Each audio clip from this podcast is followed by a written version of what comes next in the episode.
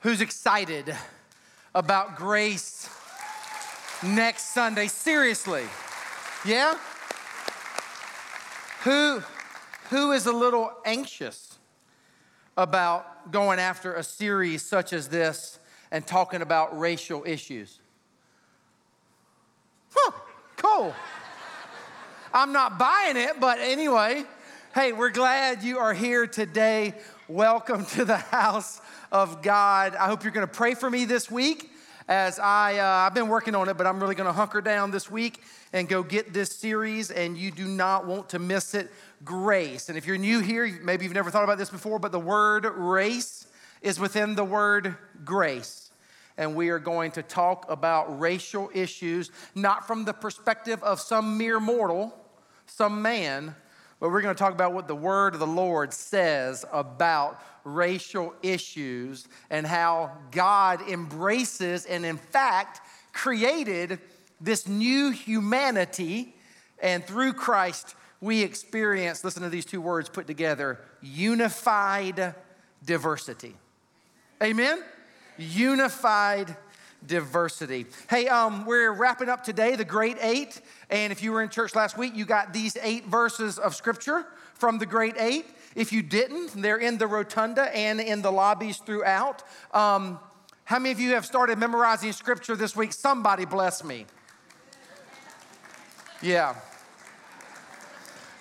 The depressing moment when a pastor asks, How many of you are memorizing the scripture? So, has blessed me today. How many of you are going to go forth as we wrap this up today and start memorizing scripture? Guys, I'm telling you, it's key. And here's why I'm going to connect a dot right here for you today. The reason it is so important to memorize scripture, number one, is because God tells us to meditate on the word of the Lord. Amen? But secondly, when you memorize scripture, and these are eight of the most powerful verses from what many scholars and theologians have said for centuries is the greatest chapter in the Bible, i.e., Romans 8.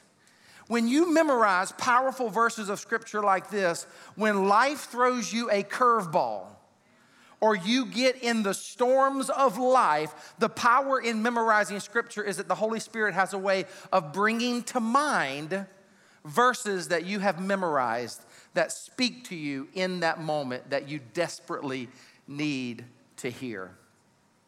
And the story today is one that will prove my point in powerful and profound ways. You are going to hear a story today, and you are about to experience, though you might not know it yet, you're about to experience what will go down as one of the most powerful worship services in the history of New Hope. I've been doing this a while now, and I know what God is up to, and I just saw what God did last service. You are in for an amazing service. Stay to the end. Anytime you think about jetting out, don't do it. If you've got to go to the bathroom, run! And then run back. Um, but I'm telling you, I'm telling you, you'll be glad you stayed. I want to introduce to you today a one such pastor, Brian Cook. Brian Cook has served as the lead pastor of GT Church for over 25 years before being called into ministry. Brian was a professional baseball player in the Chicago White Sox organization. My kind of guy, right there. However, his career came to an end when he was hit by a 90 mile an hour fastball that blinded him in his left eye and ended his baseball career. Now, you might think that's a tragedy, and it is, but that's nothing compared to what this man has been through. In the summer of 2015, two years ago, Brian experienced something that would change his life forever when he and his wife Lynn were hit by a drunk driver while riding their motorcycle. That accident caused him to lose his wife of 28 years and his left leg. Drawing on his incredible life experience, Pastor Brian communicates with an authentic and open and transparent style that will make him feel right at home here, because I know that's how you like it.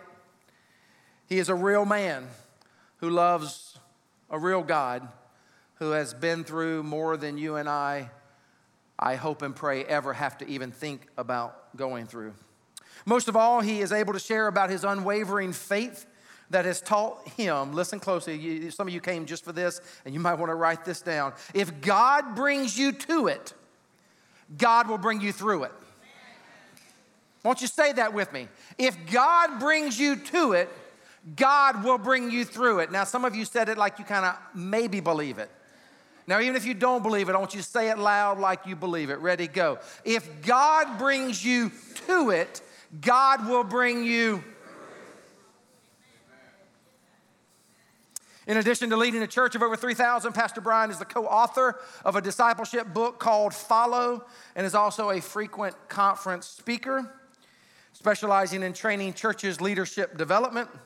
However, Pastor Brian's true passion is to equip and enable people to become fully devoted followers of Jesus, which fits right into who we are, right? Reach, teach, and release. Release what? Fully devoted followers of Jesus Christ. Do what you always do after this video. I want you to put your hands together and show honor where honor is due. I often have guest speakers leave this church and they say to me, no joke, they say that's the friendliest group of people I've ever been around. That's who you are, New Hope. So when he comes on this stage, do what you do. Show honor where honor is due. The Bible says honor one another, but give double honor to the man or woman of God who brings forth the word of God in the house of God. Watch this video and let's welcome our guest today.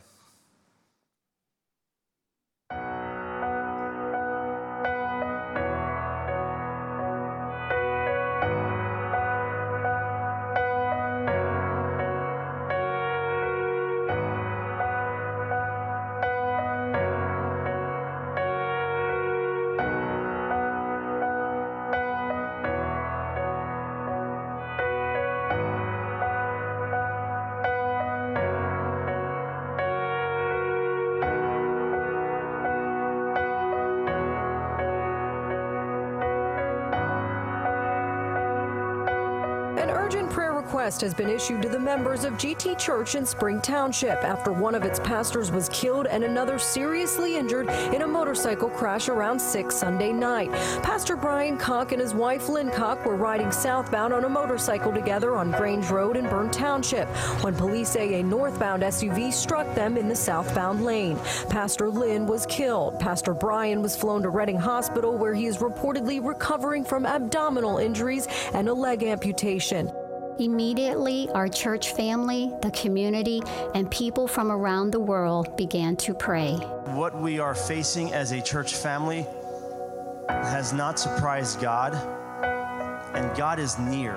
I'm here tonight on behalf of the Assemblies of God World Mission for Africa and hundreds of missionaries that are praying for you, thousands of Africans that are praying for you, people that desperately love you and believe in you. And also, people believe that Brian is going to be back on this platform one day. Amen. Even the delicate state that we may be in, we must make a decision. That decision is will we will we move from being first responders to becoming faith responders.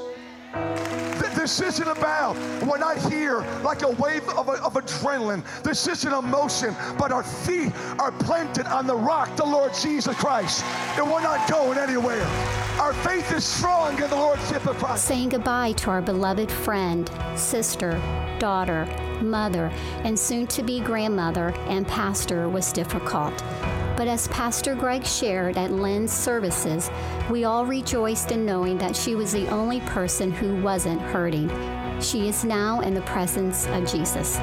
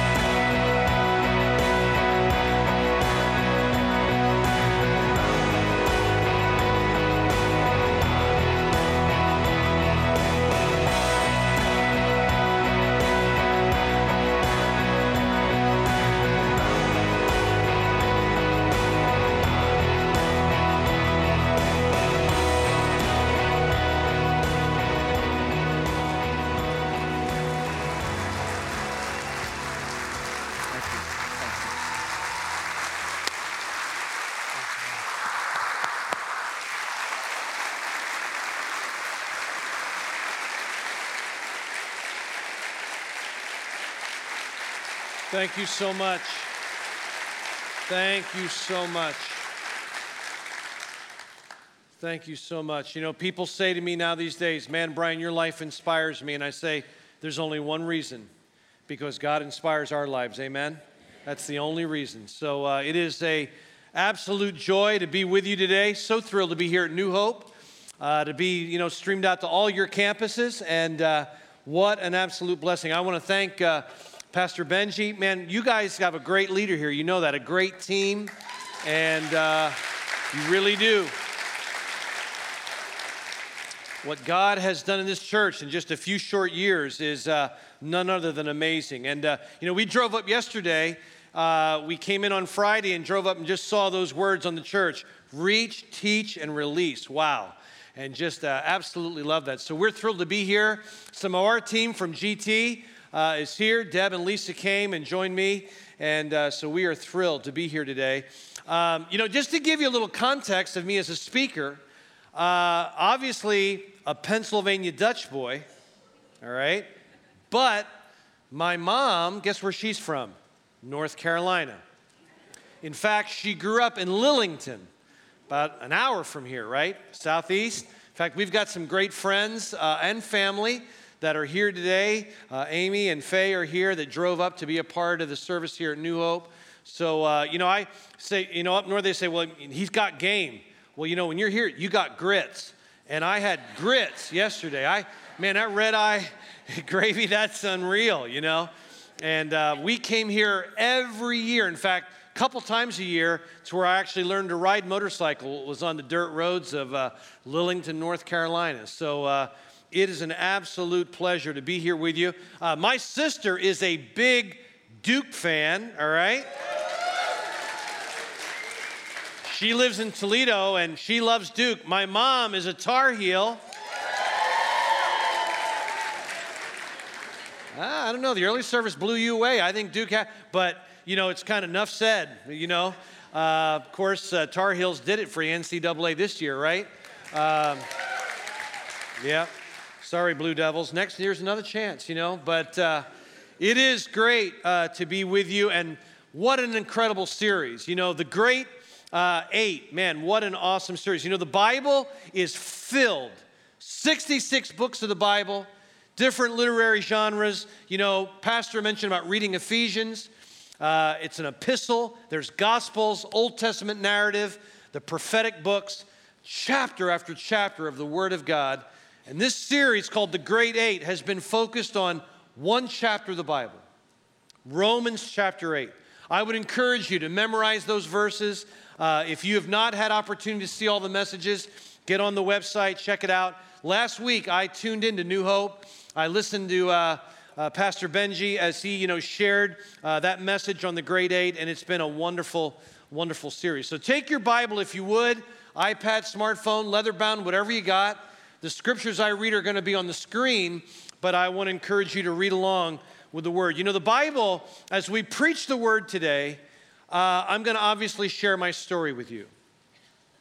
And as I share my story, I want you to think about your story.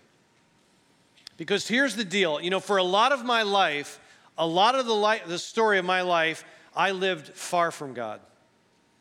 And what I have come to learn, I've obviously pastored in GT for almost 30 years, so I've known God almost now as many years. In fact, I've known Him more now, more years than I did not knowing Him.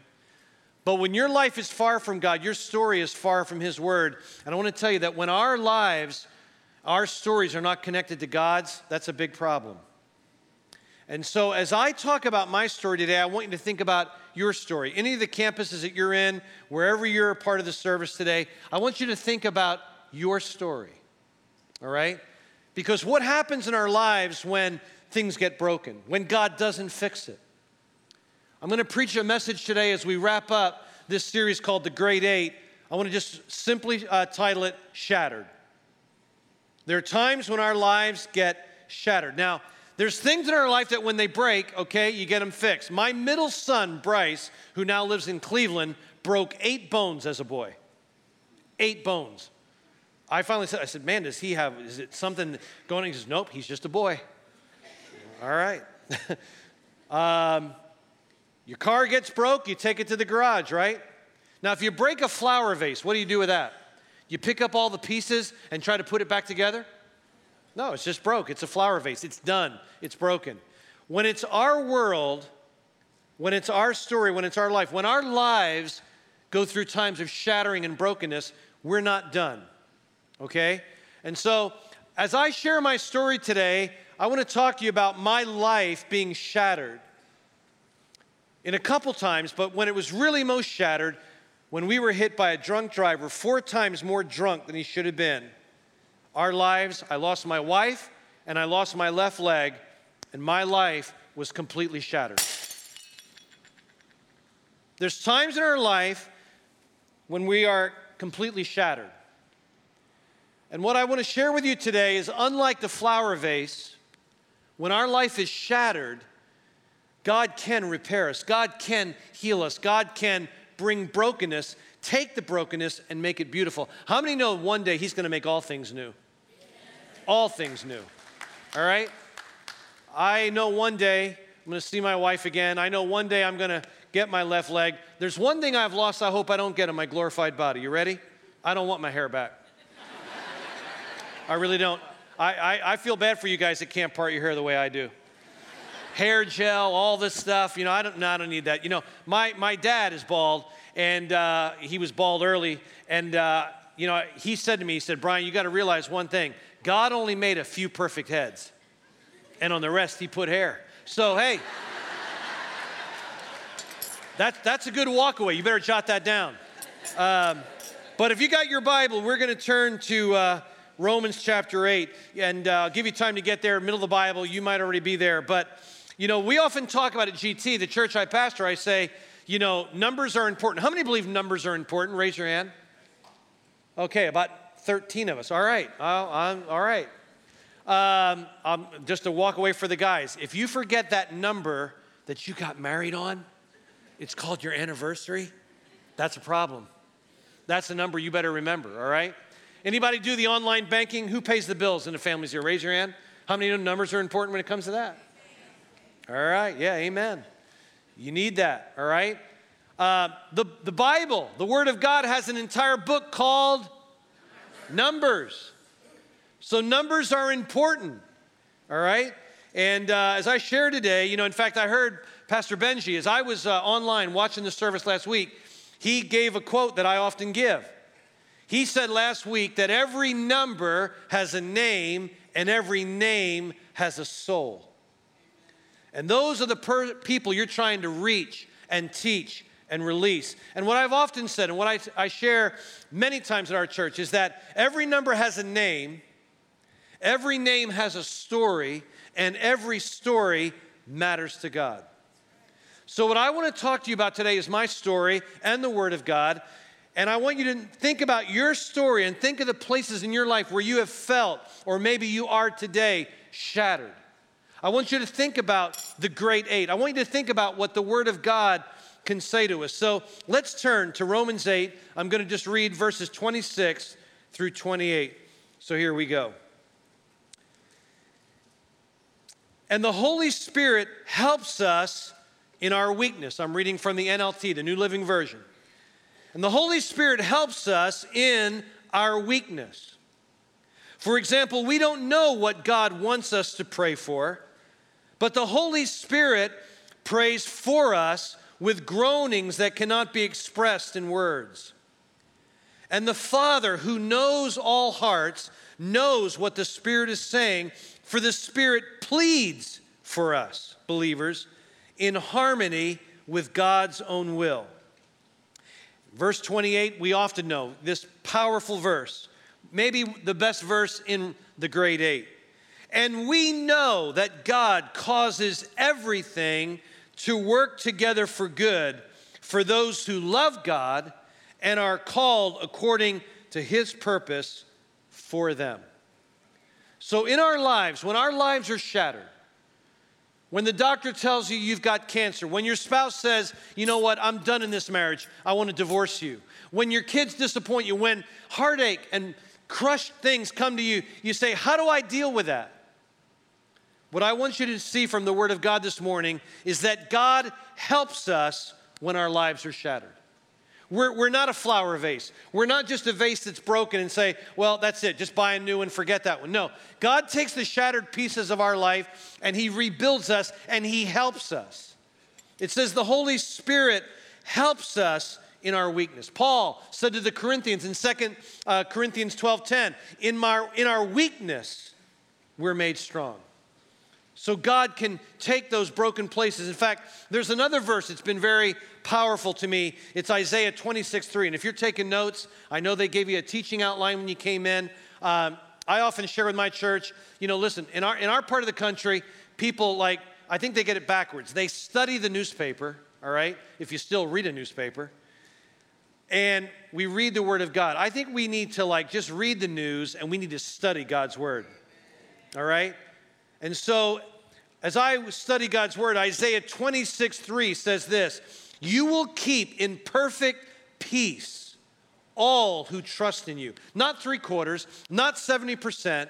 Isaiah 26 3 says, You will keep in perfect peace all who trust in you, all whose thoughts are fixed on you. It's an amazing verse. Um, in fact, you know, that verse, uh, has anybody ever been to Israel? You've been to Jerusalem, Israel? Okay, I, have been there. I've had the privilege of being there three or four times. It's a beautiful place. You know, everywhere else in the world, whether it's North Carolina, Pennsylvania, if you want to learn about God, you got to open the Bible, right? Uh, in, in Israel, all you have to do is open your window. It's an amazing place. And when you're in Israel, um, you know, there's a greeting. In fact, it's the Hebrew word in Isaiah 26 3. It says, a perfect peace. What's the Hebrew word for peace? Shalom. You guys are bilingual. That was good. That was shalom in southern accent. That was like shalom. That, that was good. You walk down the streets of Israel, I guarantee you, they're not going to say, Yo, what up, dog? You're not going to hear that in Israel. The greeting is shalom, it's peace. And again, when our lives are shattered, when our lives are broken, the Bible says that if we fix our thoughts on God, if we fix our minds on the Word of God, on scriptures like Romans 8 28, that God will give us perfect peace. Does He always fix it? Does He always repair it 100%? No. This is earth we're living on, it's not heaven. But God says, I'll give you peace because I will help you. There's great peace and great comfort in that. You know, uh, part of that in Isaiah says that when you lean, it's when you lean on God. It's like I'm leaning on this table. That God is close enough that we can rest on Him, that there's peace, there's shalom. God says, I will help you. And here's what I've learned, and I've had a lot of opportunity over the years to talk to a lot of people, but now I'm talking to people that I thought I might never talk to.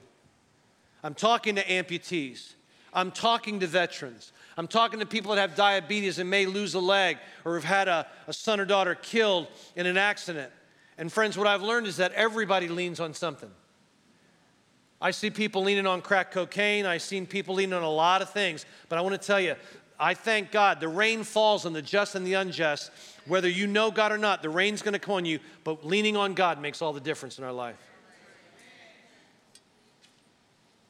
God is close enough for us to lean on. Psalm 34, verse 18, I love this verse. It touched my family, my boys, our church went through such a difficult time. In fact, we had this scripture out on our road sign for weeks. Psalm 34, verse 18, the Lord is close to the brokenhearted. In fact, He's close enough to lean on. In fact, He's so close that He lives in us. The Lord is close to the brokenhearted. He rescues those whose spirits are crushed. All right, I, uh, you know, a big part of my life obviously has been baseball. And I was listening to Pastor Benji last week, and he actually referenced Louisville Slugger. And I thought, you know what? I'm going to bring my Louisville Slugger. You know, they, I just was in Louisville, and I used an R43, an S22, a K55. Uh, there's different models that you use. And, uh, you know, I think this is a big part of my life. And you think about, you know, your life. You think about the day you're born. That's a number. May 23rd, 1964. That was a big number in my life. That was my birthday. My life almost ended on June 7th, 2015. Almost 20,000 days living on the planet. There are things in our life that are, that are good. They're just, they're right on, they're right on the line. They're, they're good moments. Good things happen in life. And then there are like great moments, you know, things like above line, just like, man, it's awesome. You, the day you got married, the day your children were born, you just on and on, all right? And then there's things that are below the line. There are grieving moments.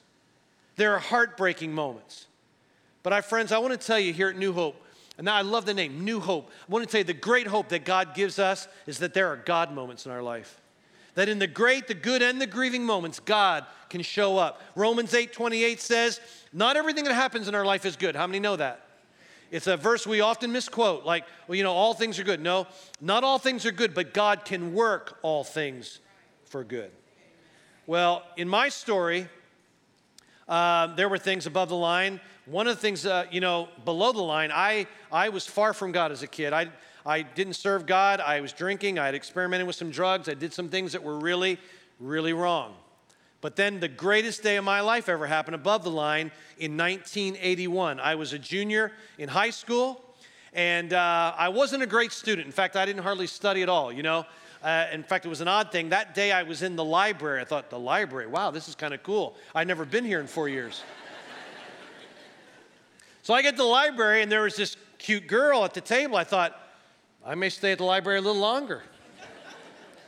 and long story short, this girl not only was a beautiful girl, but she loved Jesus Christ. And she began to witness to me and share a testimony with me. And uh, I ended up getting to meet her parents, you know.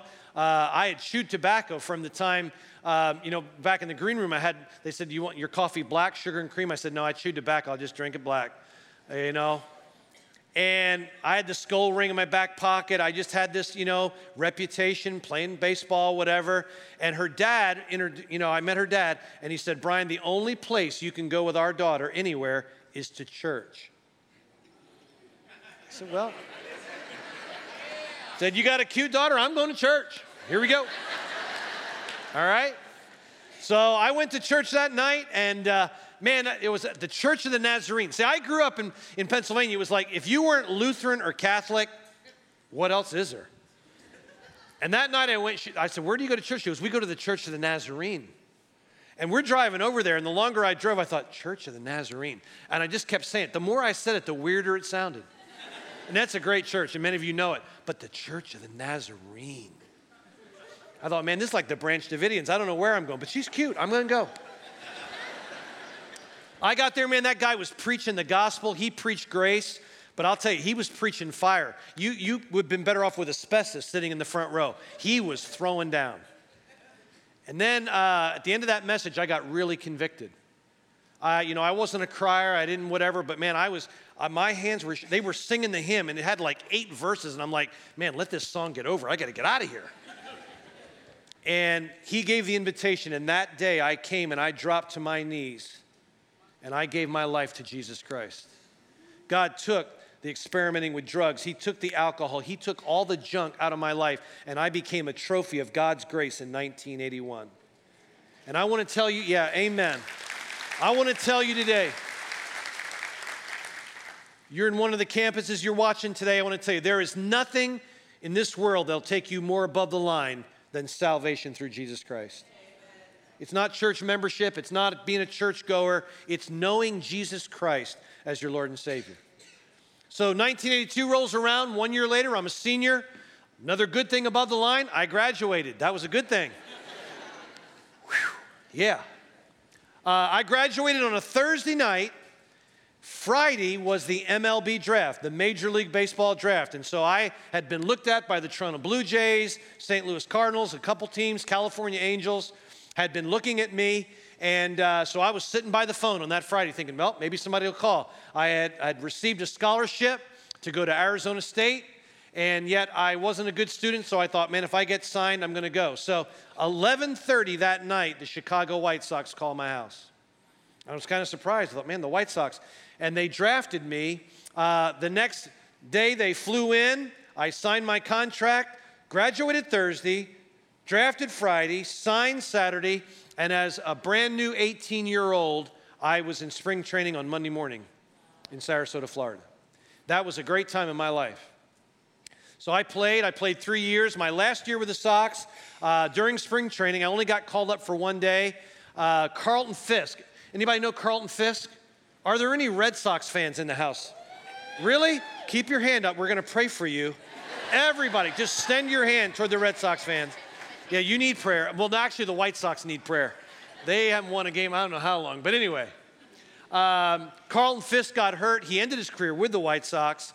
And uh, so the backup played. I went up really to catch in the bullpen, but I was just, it was such, such a great day.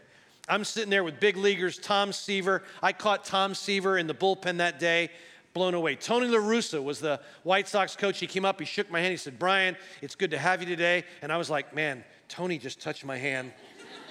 I'm 18 years old, just, you know, just so thrilled to be there. But uh, that part of my life, that season of my life ended in a heartbreaking thing. I went back to the minor leagues. I'm up in New York. We're playing the Chicago Cubs one night, and I was a catcher, all right? That was my position. So I looked at the dugout. You know, in baseball, you know, people think baseball's boring. It's only boring if you don't understand it. A lot of signals, a lot of stuff going on, and he'd go like this, and that was either fastball, curveball, slider. So I would get down to my crouch and I'd give the signal. Well, I looked over in the dugout, and he was going like this. Anybody know what that signal means? It was universal for a beanball. I want you to hit this kid. He hit a home run his first at bat. He's up in the batter's box. I refused to give that signal. I, I thought I'm a Christian. I had 10 seconds.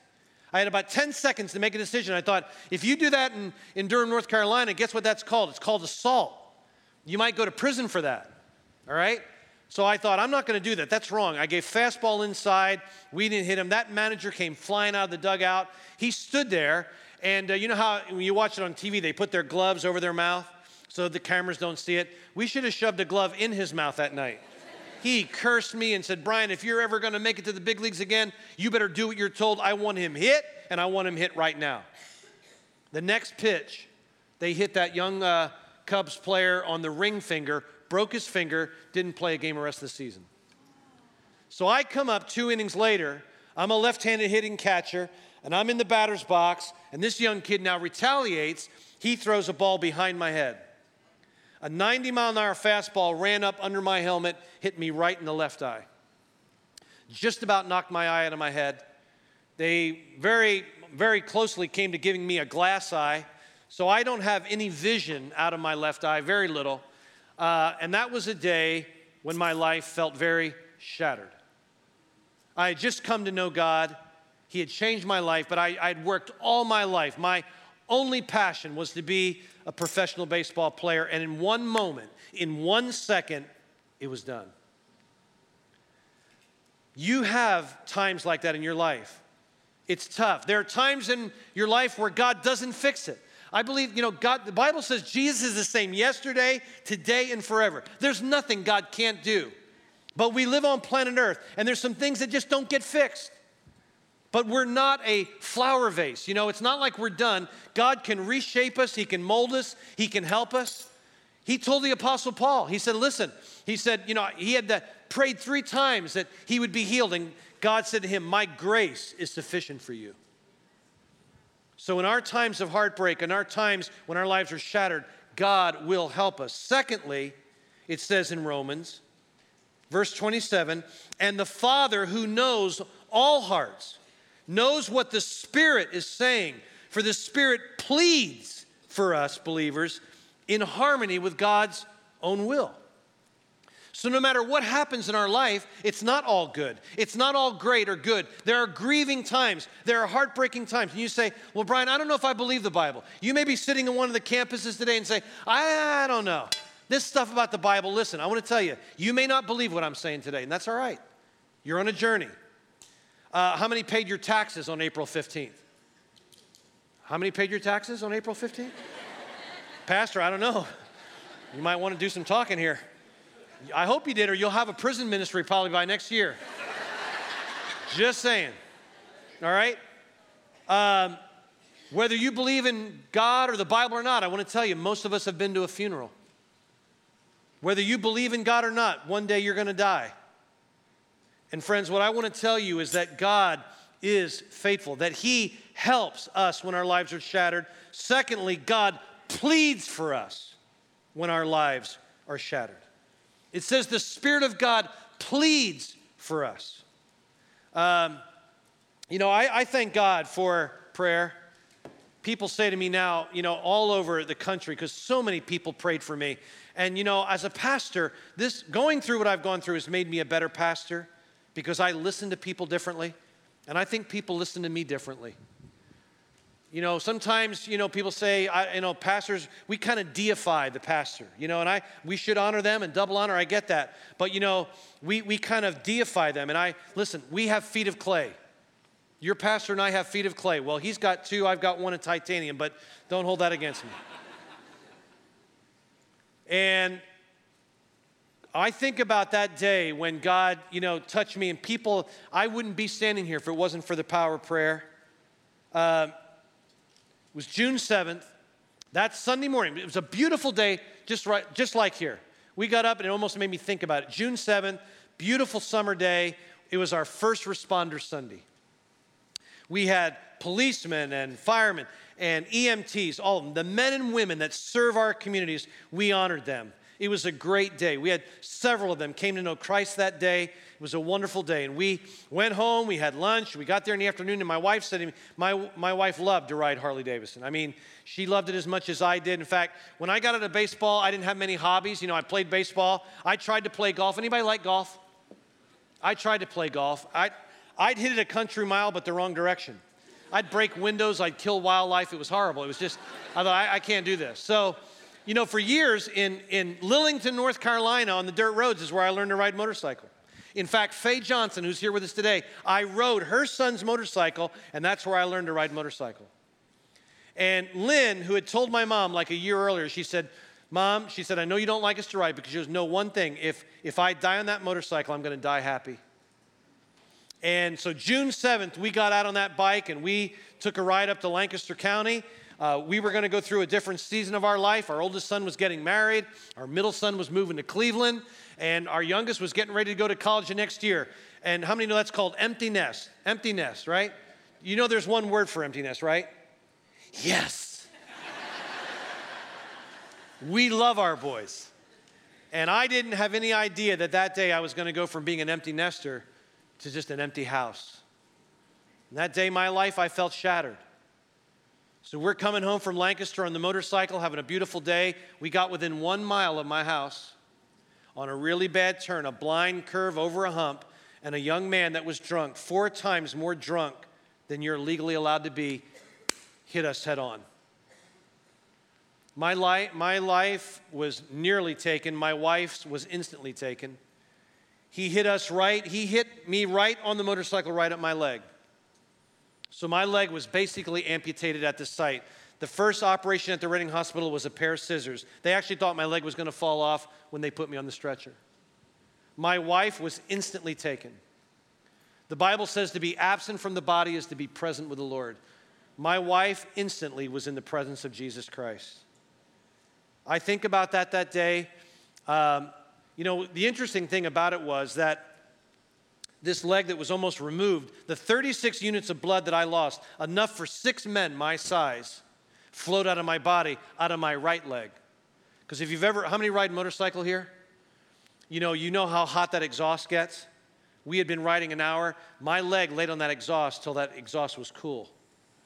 It burned right through my skin. All the blood I lost came out of this leg. This leg had twisted when he hit us, and the artery actually, actually pinched together, and I would have bled to death had that not happened. The Bible says we are fearfully and wonderfully made. How many know that? God spared my life there that day. My hips were crushed, my pelvis was crushed, my liver was lacerated, my kidneys were punctured, and, you know, for all practical purposes, I should have been dead. In fact, I did die twice, and they revived me. You look at, uh, you know, I know I kind of signed off on the HIPAA laws just in case you were wondering, because those are, those are my hips. And you see the, the, the hip over there with the pins. I, I go to TSA now, I get in the airport, he goes, Man, you got a lot of hardware. I, I don't know if that's a compliment or what it is, but I say, Well, thank you. Yeah, yeah, yep. That's my leg where it has a steel rod down it with like nine screws going into it. They revived me twice, once on the helicopter, once at the scene where I nearly died. And friends, I want to tell you, by the grace of God, I stand here today. by the grace of God. And I am so thankful. So I lay in that hospital uh, unconscious for three and a half weeks. They waited and waited because Lynn, they were going to have her funeral. Our church, our church could not have been kinder. They just loved on my boys, our staff. They, they, did, they tried to wait, but they had the funeral. I have done hundreds, like your pastor, hundreds of funerals in my ministry. I never thought I would miss my own wife's funeral. I was in a medicated coma while they buried my wife. So I started waking up in the hospital. They, I was heavily medicated. I would be out for a little bit, then I'd go back. It was just a, horrific time. I have no memory of the accident. I, I don't have one. I, I know some people that are in head on collisions, they have nightmares every week. I don't have that. But I do remember kind of waking up one day and one of our pastors was there, one of our elders, and he would come in every morning at 6 a.m. and he'd pray for me. And I was kind of waking up and uh, he was on the video and I, I said, Greg, what are you doing here? He said, I'm here because I love you, man. I said, Well, yeah, I love you too, but why are you here? I said, what, Where are we? I said, In fact, where's my wife? Where's Lynn? And Greg said to me, he said, Well, Brian, she's with the Lord. And I said, Well, listen, I know she's with the Lord, but I mean, like, where is she? And the chaplain had told them, if you don't want to be the one that tells Brian, just change the subject and he'll go with you. And so Greg just thought, hey, because you want a cup of coffee? I'm like, yeah. And we, he went that direction. Later that day, my wife's sister, uh, Lynn's sister, Rhonda, came in and I said, Rhonda, just please tell me. I said, Where is Lynn? She said, Brian, this is what the chaplain, how he told her, she's dead. She died, and you don't have your leg. And I will never forget, as long as I live, taking my hand down my left leg and not feeling my kneecap. And that was the first time that I became aware of what had happened. That was a day when I felt completely shattered. And friends, I just want you to know that in those moments, it's not wrong to question. It's not wrong to talk to God. The Bible is full of psalms that are called laments. There are lament psalms, and David would say, God, where are you? Why, why haven't you helped me? You know, if, if, you know, there are laments where I just struggle. Now, you can question God, you can't just live there. Sometimes we can question God. And I did. It. I said, God, one more second at a red light. If we'd have just had one more sip of coffee, if we'd have used the restroom, anything, if I'd have met that guy on the straight stretch, just at that time, at that second around the curve. But, friends, I want to tell you something. Even if God ever answers that question, it doesn't really help, does it? What if God said, Brian, this is why it happened? The Bible says our days are numbered. God loves us just the way we are. That day, in fact, I survived. I, I began, God began to give me peace. It was right before Christmas, one week before Christmas. And the young man who killed uh, my wife, he uh, said, first, I was in his lane. And then he made this comment. He said, You know what? He said, uh, No, it was my fault. And I was in court. I still didn't even have my prosthetic leg. I'm looking at the judge. I'm giving my victim talk. And I said, Judge Bacabella, I said, would it be okay, rather than looking at you and talking to him over here, would it be okay if I just looked right at him? And he gave me permission. And I looked at that young man and I said, Listen, Sean, I said, I want to tell you something. I said, I was far from God like you are. I drove when I drank, I experimented, I used drugs. I said, I get that. That's the power of choice. And I said, I don't know how many years prison they're going to give you. They could give you four minutes, four weeks, or 40 years. You've given me a life sentence. I'm going to live the rest of my life without my wife and the rest of my life without my leg. My three boys are going to live without their mother. My grandkids won't have a grandma because of your choice. There's power in choice. But I said, I've made a choice today. My family has made a choice today. We choose to forgive you. And I hope you've hurt your family and my family. I pray that you will make the choice to ask God to forgive you. That wasn't easy. Been a pastor for 30 years, an ordained minister, not easy. It's one thing to understand forgiveness, it's one thing to experience it, and I did in 1981, but it's really hard sometimes to give it. But the Bible says if we don't give it, we're not going to receive it. So, friends, just be encouraged at the Great Eight God, not all the things that happen are good, but God takes those things and He can make them for good according to His purpose. The last thing, and I'm going to close with this God not only helps us, He not only pleads for us, God brings purpose from our pain when we are shattered. He brings purpose from our pain when we're shattered. You know, many times we, uh, there's certain Bible verses that we know and we quote them. And, Romans 8 28 is one of them. But as I said earlier, don't take it out of context. It's not, not everything that happens in our life is good. But there is a piece of it that God can take all the broken. In fact, in our church, very similar, we did a, a series called The New Normal. We talked about grief and about loneliness and heartbreak. And that, that week we did this. We, for weeks in that series, we broke. We took yardsticks and said, man, you don't feel like you measure up. You don't feel like you are the. We broke yardsticks. We broke glass. And we took all of that material at the end of that series and we made a mosaic. And I know you have one out in the rotunda. You have one just kind of similar where you shattered things and all the brokenness of our life. We're not a flower vase that God says, I'm done with you, just get out. Of No, He picks those pieces up and He makes us what we need to be. And so I want to encourage you the great eight can make a great difference in your life. I'd love to pray for you today. So if you just bow your heads, close your eyes, I'm going to pray. Father, I know here at New Hope, in all the different campuses, wherever this great church family is meeting today around North Carolina, I know they've had some hard times. I know that many of them, even in this moment, feel shattered. And God, I thank you for your word. I thank you for your grace. I thank you for your love. None of us, God, would be where we are if it were not for you. So I pray your blessing. I pray your healing. I pray those that feel betrayed, God, that need to forgive someone. God, give them the grace today to forgive. Because, Lord, who are we that you forgave us? We thank you for your mercy. And I pray that you would bless New Hope Church. Thank you for what you've done for all of our lives. In Jesus' name, amen. Thanks for being a part of this week's podcast. If you have any prayer requests or praises, we'd love to hear from you. Just email our pastors and staff at prayers at newhopenc.org, and we would love to pray for you.